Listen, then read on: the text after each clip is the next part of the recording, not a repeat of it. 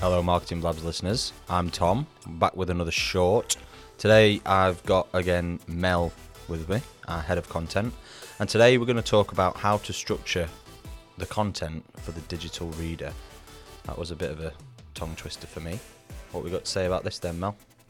So it's really important to structure your content for a reader, knowing that they'll be reading it on a screen. And one of the best ways to do that is to make sure that your paragraphs are short with lots of white space in between.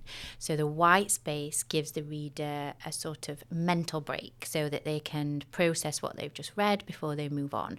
And nobody wants to be faced with long reams of text when they open up a site it's off putting. Breaking it down into smaller sections is much more digestible and it's a, a, pleasure to read.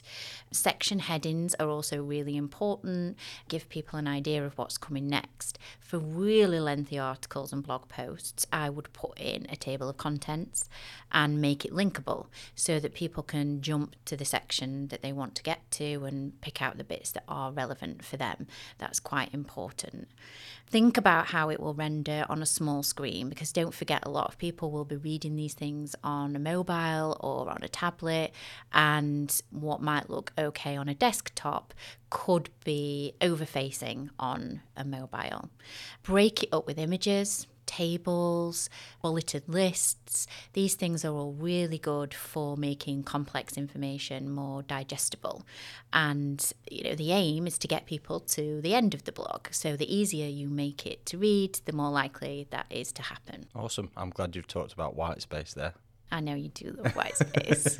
Me too. We actually have another short, short number four, which is about white space.